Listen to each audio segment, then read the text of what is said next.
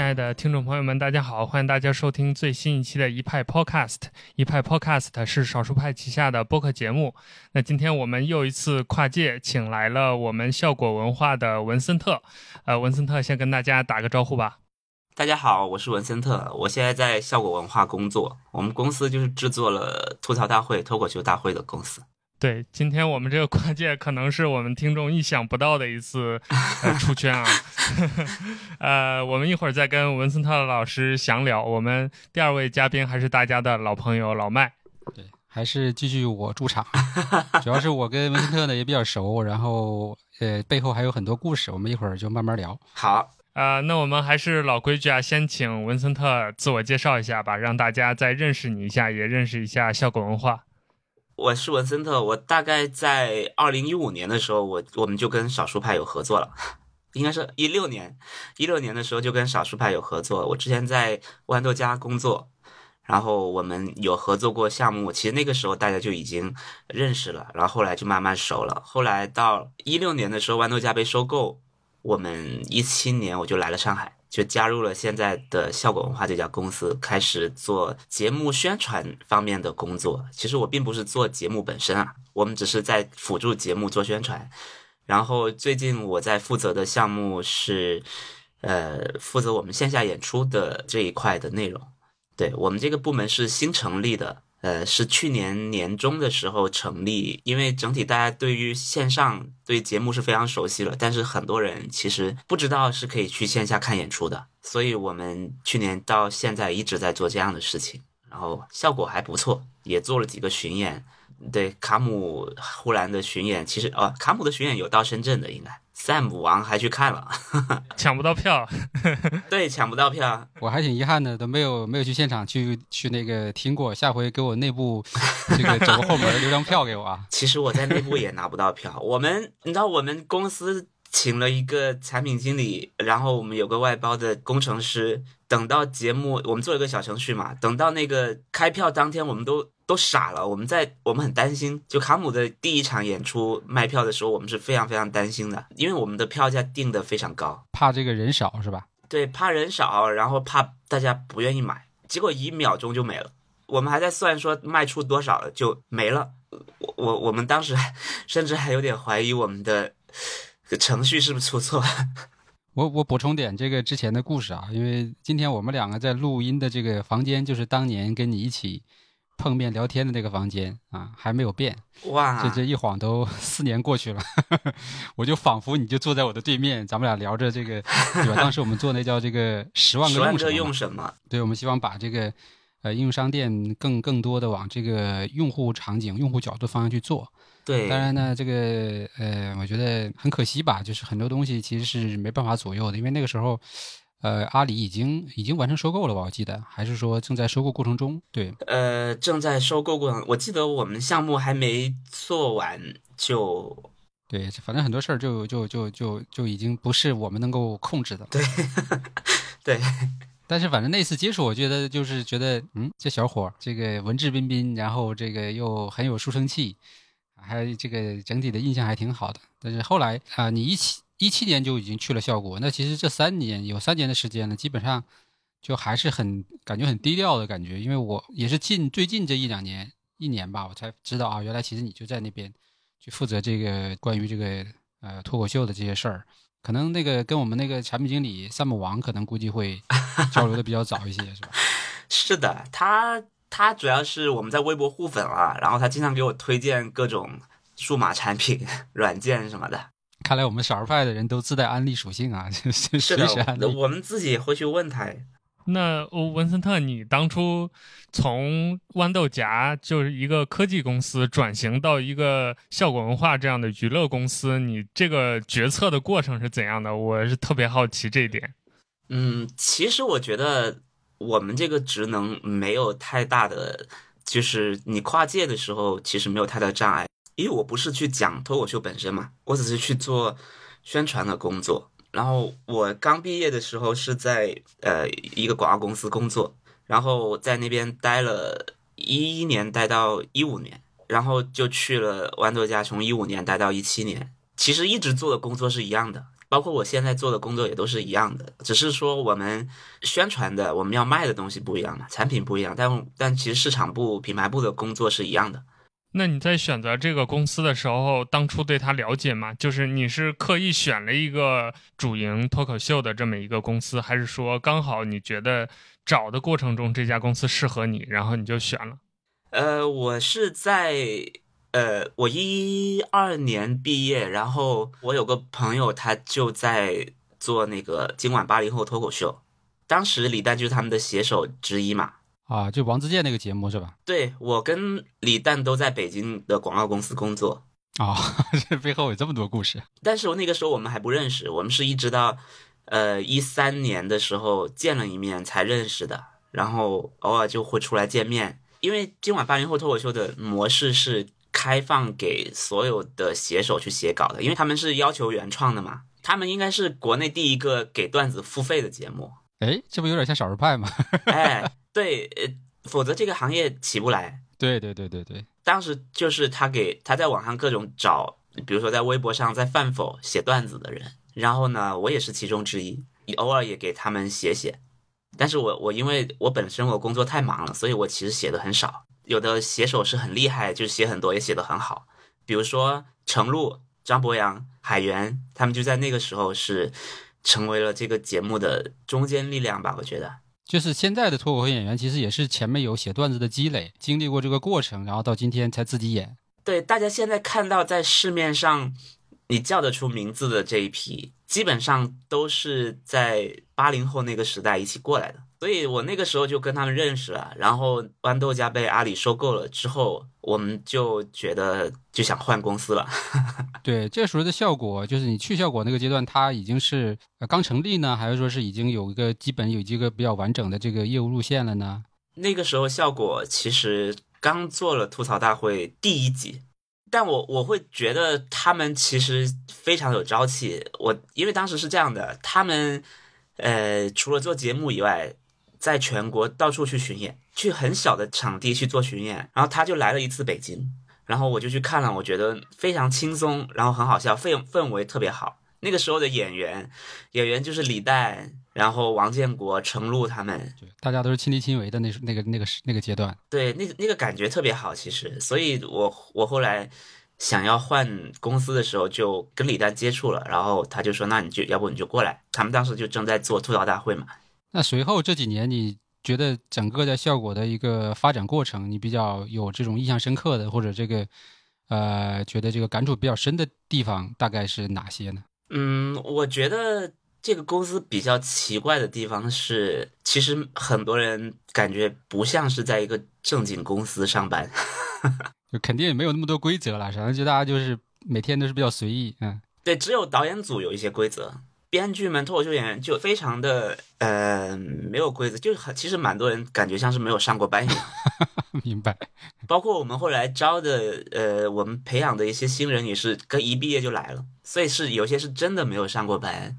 我记得我我刚来的时候，我们当时做脱口秀大会第一季，我们有个流程叫读稿会，比如说这期的主题是什么，然后我们会把主题发给脱口秀演员，然后让他们去写稿。写完稿之后呢，会在集中一个时间点，大家一起来表演自己的稿子。然后你表演的好，那你就能上节目嘛。你如果表演的不好，那那你没有别人好。我们我们只能选八个人。然后那一期呢，本来我忘了那期主题叫什么了。我印象特别深刻的是 Rock，他本来写了一篇稿子，据说写的还蛮好的，但我没有看过，因为他写完之后就就去打球，然后就腿就断了，就骨折了。哦，那次骨折就是因为这个啊，然后他就不能讲那篇稿子了。在医院待了两天之后，呃，也没有在医院待了，反正受伤了两天之后，他来讲的时候就带的是新稿子，那个稿子就关于他骨折的，就是后来上节目的那一段吗？是的，是的。然后大家就在就在这个办公室里面就会去讨论，就是他去念自己的稿子嘛，那个那个场面是很滑稽的，一群人，然后他自己拄着拐在那边念自己。腿断了的稿子，然后大家还笑他，而且大家很认真的在帮他改稿子，就是你这里这样会比较狠，这样会更搞笑一些。我觉得那个时候大家是没有那么多顾忌的，就是那个那个时刻让我觉得特别神奇。如果我现在在一个别的地方去说，哇，你你你这个腿啊什么，你肯定会被别人骂的。但是在那个那个空间，大家是一起在为一件事情去去想，就是怎么去调侃你这条腿比较好。对，那那个时候时刻是我觉得大家是比较单纯的。我觉得那那个时刻我会记很久。这个其实我觉得可能跟每个创业公司的。这个经历都差不多吧，就是早期的时候，大家没有那么多的规则，也没有那么多的人，然后呃，心态啊，各个方面也比较简单，做事情也纯粹。我觉得可能就是嗯，类似的这样的一个一个一个效果吧。随着公司变大了之后，那包括有更多的呃利益啊、瓜纠葛呀，对吧？还有这个人与人之间的想法呀，很多事儿那确确实是必然会产生变化。而且这个东西，我觉得它是一个不可避免的东西了，也算是一个成长过程吧。就像你刚才说的，就是这个刚刚来这个新人比较那种所谓的叫幼稚也好，或者叫天真也好，确实是一个比较值得留恋的一个阶段。对，我觉得这个公司这批人其实现在还这样。给我的感受就是，他到现在还是一种没有上过班的状态。现在是不是很大了？已经大概有多少人了？呃，大概有一百五十人以上了。对，因为我们公司现在是导演组有一部分人，就是专门做节目的是导演组，然后我们这个部门是专门做线下的演出、现场运营，还有各种活动。我们这也人也蛮多的，包括设计师，其实也在我们部门。所以其实我们要做很多支援其他部门的事情，然后整体这两块业务加起来就，我觉得就一百多人了。所以现在我们看到的脱口秀大会还有吐槽大会都是你们独立，就是从导到演都是自己完成的吗？对，是的。哎，那你们跟腾讯之间的这个合作，就找平台的这个事儿是怎么处理的？是因为你们最早就是在腾讯做的脱口秀大会，然后就一直做到现在，这个中间这个合作是怎么一步一步走下来的呢？我来了之后，其实就已经脱口秀大会不吐槽大会已经已经是个爆款了。对我是二零一七年的二月份来的，然后那个时候我来的那一天。刚好是录薛之谦那一期，但是在之前已经因为曹云金那一期已经很火了。当时大家其实没有概念，就是你说你的单集播放量过亿这个概念大概是没有的。但是曹云金那一集是单集播放量过亿的，然后大家就会觉得这个东西很有希望，以至于可能后面我们去谈平台、谈一些商家的话，其实主力就小很多。对，但我觉得，反正这方面从各个个平台来说，腾讯确实是最怎么说呢？我觉得它在这个内容方面，它是最有最有想法的吧。呃，可能跟它整个的这个企业的这个机制有关系嘛。因为阿里和腾讯，阿里肯定会偏保守一些，对吧？偏这个这个这个，嗯，这个这个层级相对来说比较复杂一些。但腾讯它因为有一种这种怎么讲呢？就叫这个内部小团队在在创业的那种感觉吧。所以我觉得他们很多东西做的会比较大胆一点，然后。呃，有这两年腾讯视频本身它的这个势头也是比较猛吧，基本上在乐视倒下之后，基本上就它在挑大梁，我感觉，所以跟他们合作，我觉得本身也是一个顺其自然的一个过程。我觉得他们有一点是我，因为我不知道其他平台啊，我本来以为我们是跟腾讯视频这个平台合作，但是是他们旗下有一个叫企鹅影业的。就他这个企鹅影业下面有几有很多工作室，我们是在跟他们的工作室合作，共同制作的时候是跟工作室在合作，然后在平台播，所以我觉得可能是他们这种模式是比较灵活，然后也很快做决定。明白，就他不是说只是我平台引进一个节目，而是我跟你在共同制作和发行这个东西。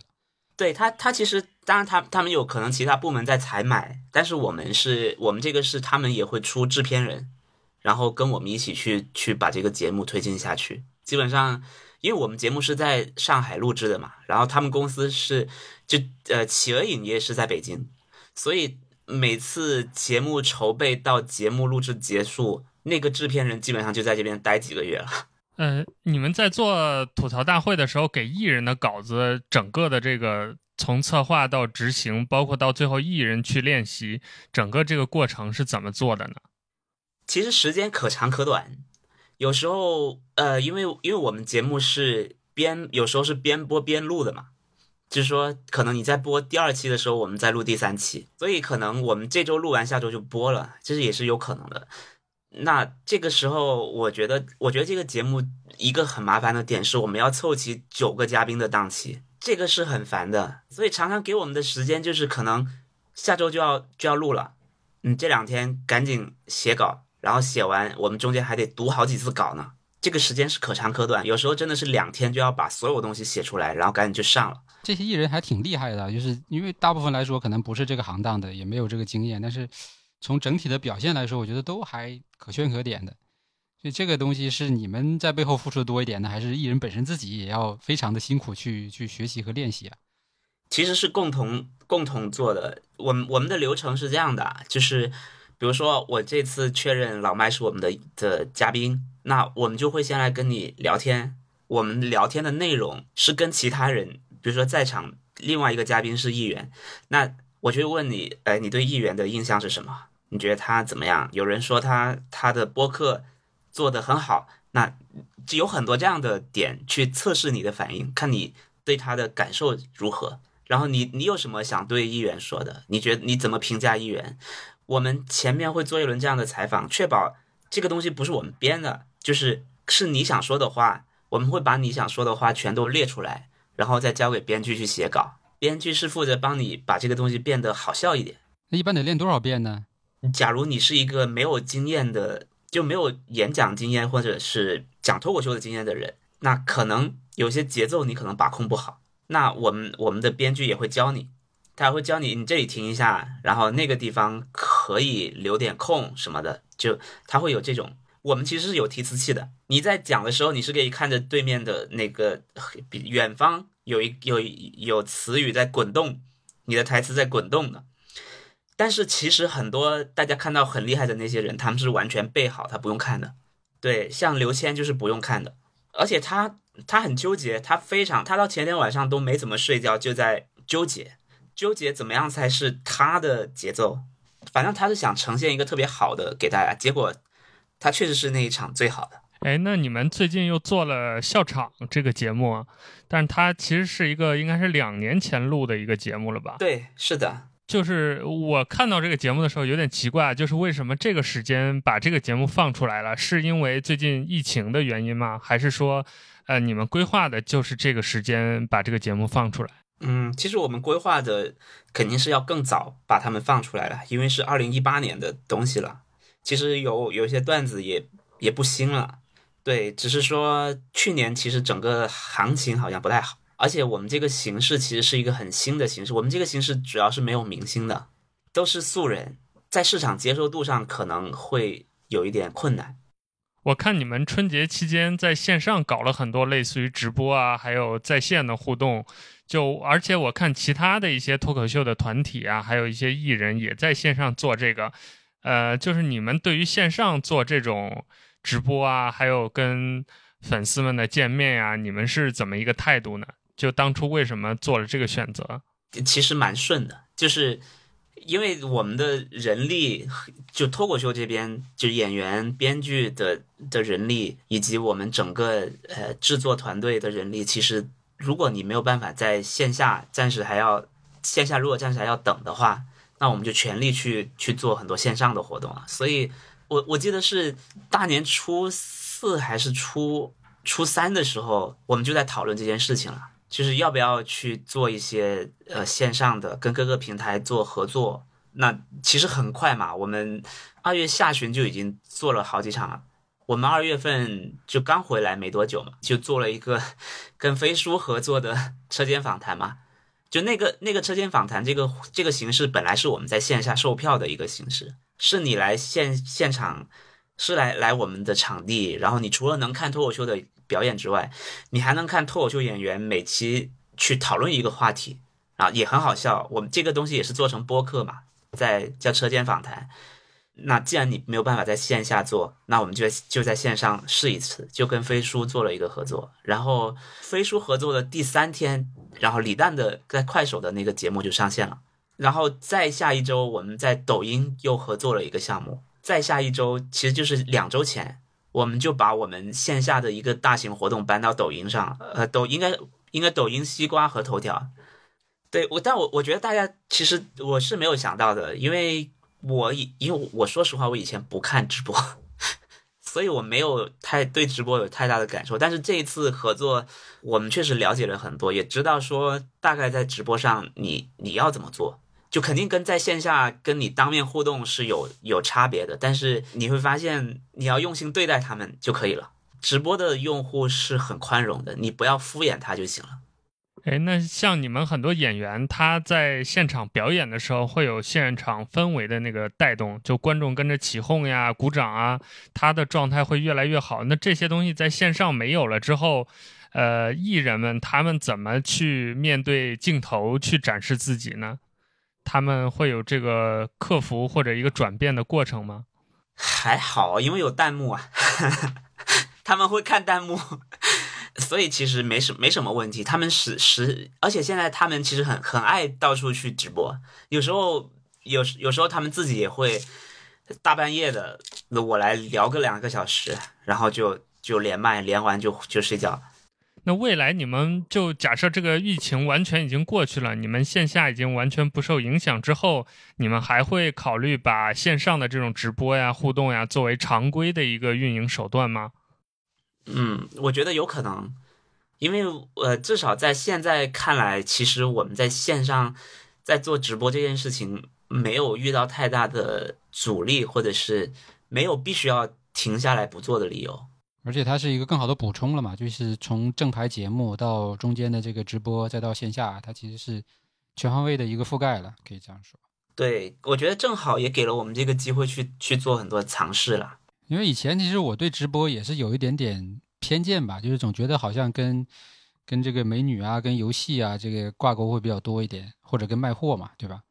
但是现实确实是在这一次疫情过程中，你能够发现很多身边的人，他们，我举个例子，比如说我我我老婆他们的服装公司，对吧？他们其实是很大一家公司，但是啊，因为这个疫情导致线下所有的门店都关闭了嘛。老板就动员大家说，通过各种方式去加大线上的销售，然后他那员工就开始用各种啊，比如说微商城啊，然后同时也开始去在这个这个呃微信啊，还有其他地方去做直播去卖他们的呃衣服。最后算一下，哎，好像这个销售额其实并没有下跌多少。对，这个其实真的是救命的，因为对于他们这个体量的公司来说，你如果说这样一直停下去，很快就会挂掉了嘛。但是直播可以说。在在某个层面上来说是救了这个公司，那那你说它今天的价值其实就不再说是以前我们只是说是一部分人用来做这个 个人的娱乐了，它已经变成了一个底层支柱的感觉了。对它它变成了一个渠道。对对对对对对，这个是要改变一下想看法的，我觉得。呃，那我们刚才聊了很多关于这个喜剧、关于娱乐的话题，我们这回回归到一个我们少数派的读者和听众比较关心的话题啊，就是这个效率工具的话题。这也是我们 我们想跟文森特聊的一个很有意思的点，就是呃，我们都很关心像你们喜剧行业，包括这种泛娱乐的行业，对于效率工具的使用是怎么一个态度和观感呢？就像刚才说。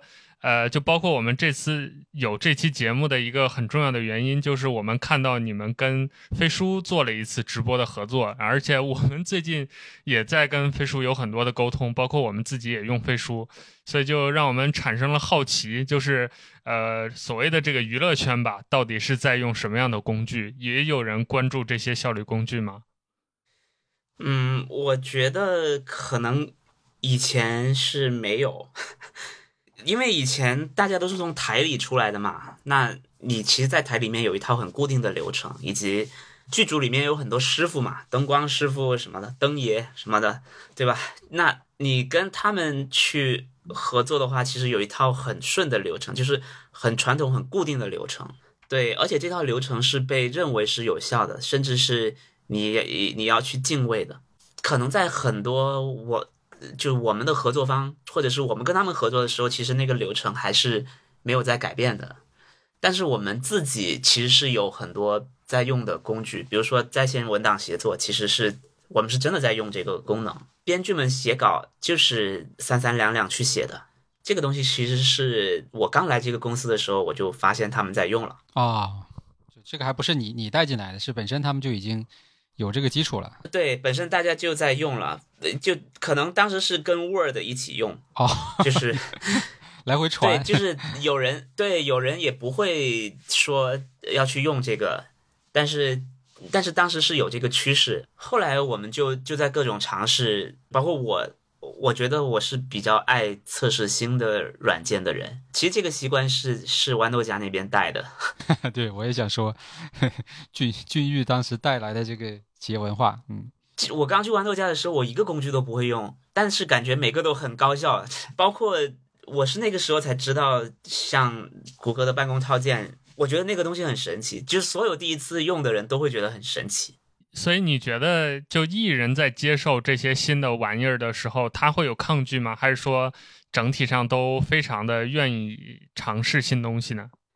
嗯，我觉得肯定有一些会抗拒啦。我觉得主要是，呃，一旦你对之前那个工具依赖，你就很难再再转到这里来了。但是你你让他感觉到这个工具够好就行了。我我觉得你不对太多工具有感情就行，因为我我其实来了这个公司之后，我测试了很多软件，所以其实我觉得就是你们自己在你包括你们效果这块，我觉得在工具这块已经算是呃走在前面了。其实我挺关心就是你们接触到的那些明星或者艺人，因为呃他们到底对于工具这个事情。呃，是怎么样一种态度，或者说有没有人真的就特别会用它，或者说也因此受益的，有没有这样的一些故事和案例呢？在你这个接触他们的过程当中，嗯，我我我我印象中好像没有。我觉得有些明星是真的是艺术家，手机都恨不得不用那种吗？对他们甚至手机都不想用。所以我接触下来，要么就是一些明星他常用的跟电子、跟数码有关的，就是打游戏。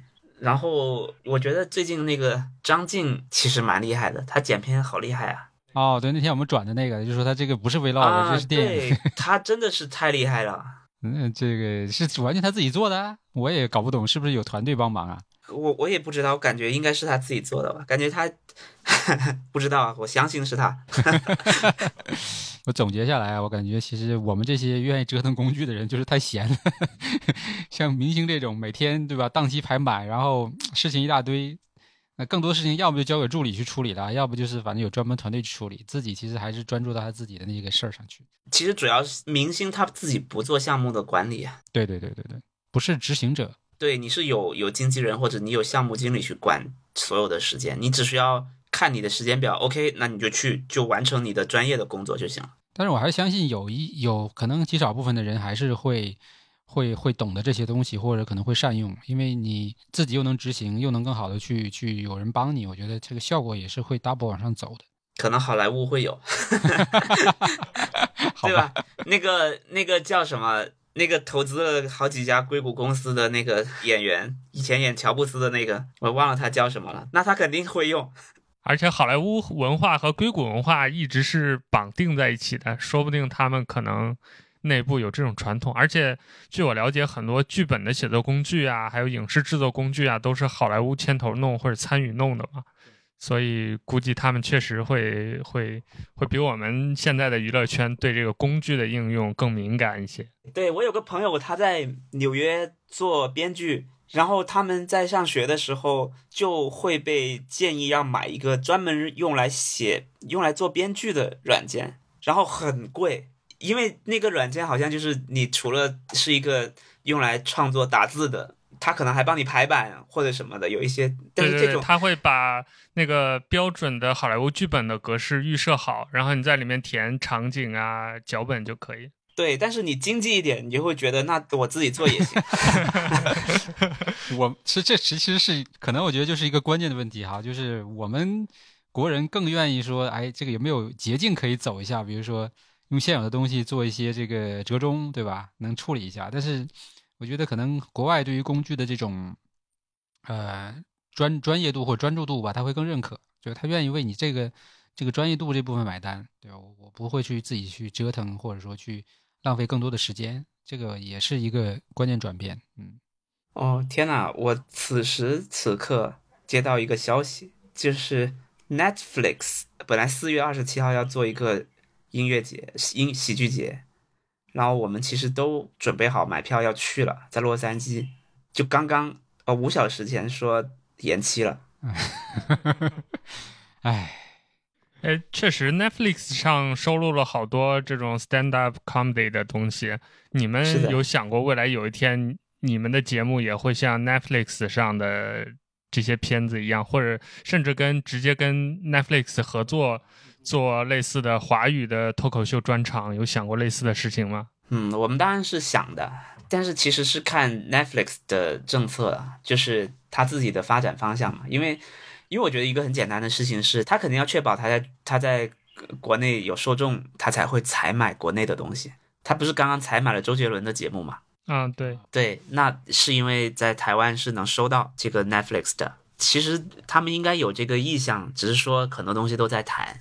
就国内市场这么大，其实他们都会想进来的，只是看他们有没有在谈这件事情了。对，但他们确实在这方面是继 HBO 之后，在大力发展这个行业的影视作品。对，所以他们现在在做这个也也也非常的正常，我觉得。那我们今天聊了这么多，我想最后呃，请文森特跟我们大家聊这样一个话题吧，就是呃，我们今天整个这个聊天的主线就是喜剧和科技的结合。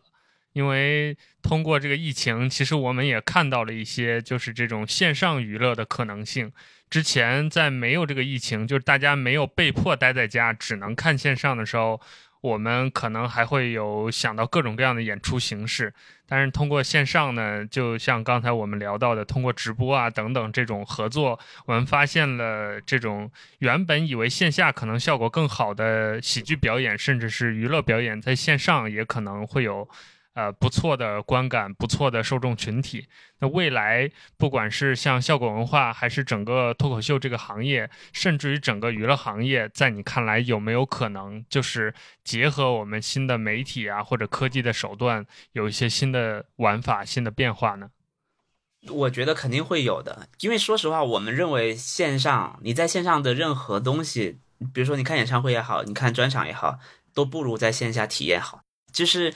国外非常厉害的脱口秀演员讲的专场，我觉得我看我坚持不了一个小时，但是你在线下看你是能看完一个半小时的。你在现场，因为因为你能被那个气氛带动，他会跟你互动，你觉得你在是参与嘛？所以我们会会认为最好最好的东西，你最好是来现场体验，感觉是是非常非常好的。但是但我觉得最近有一个趋势是哪个演唱会还是某个。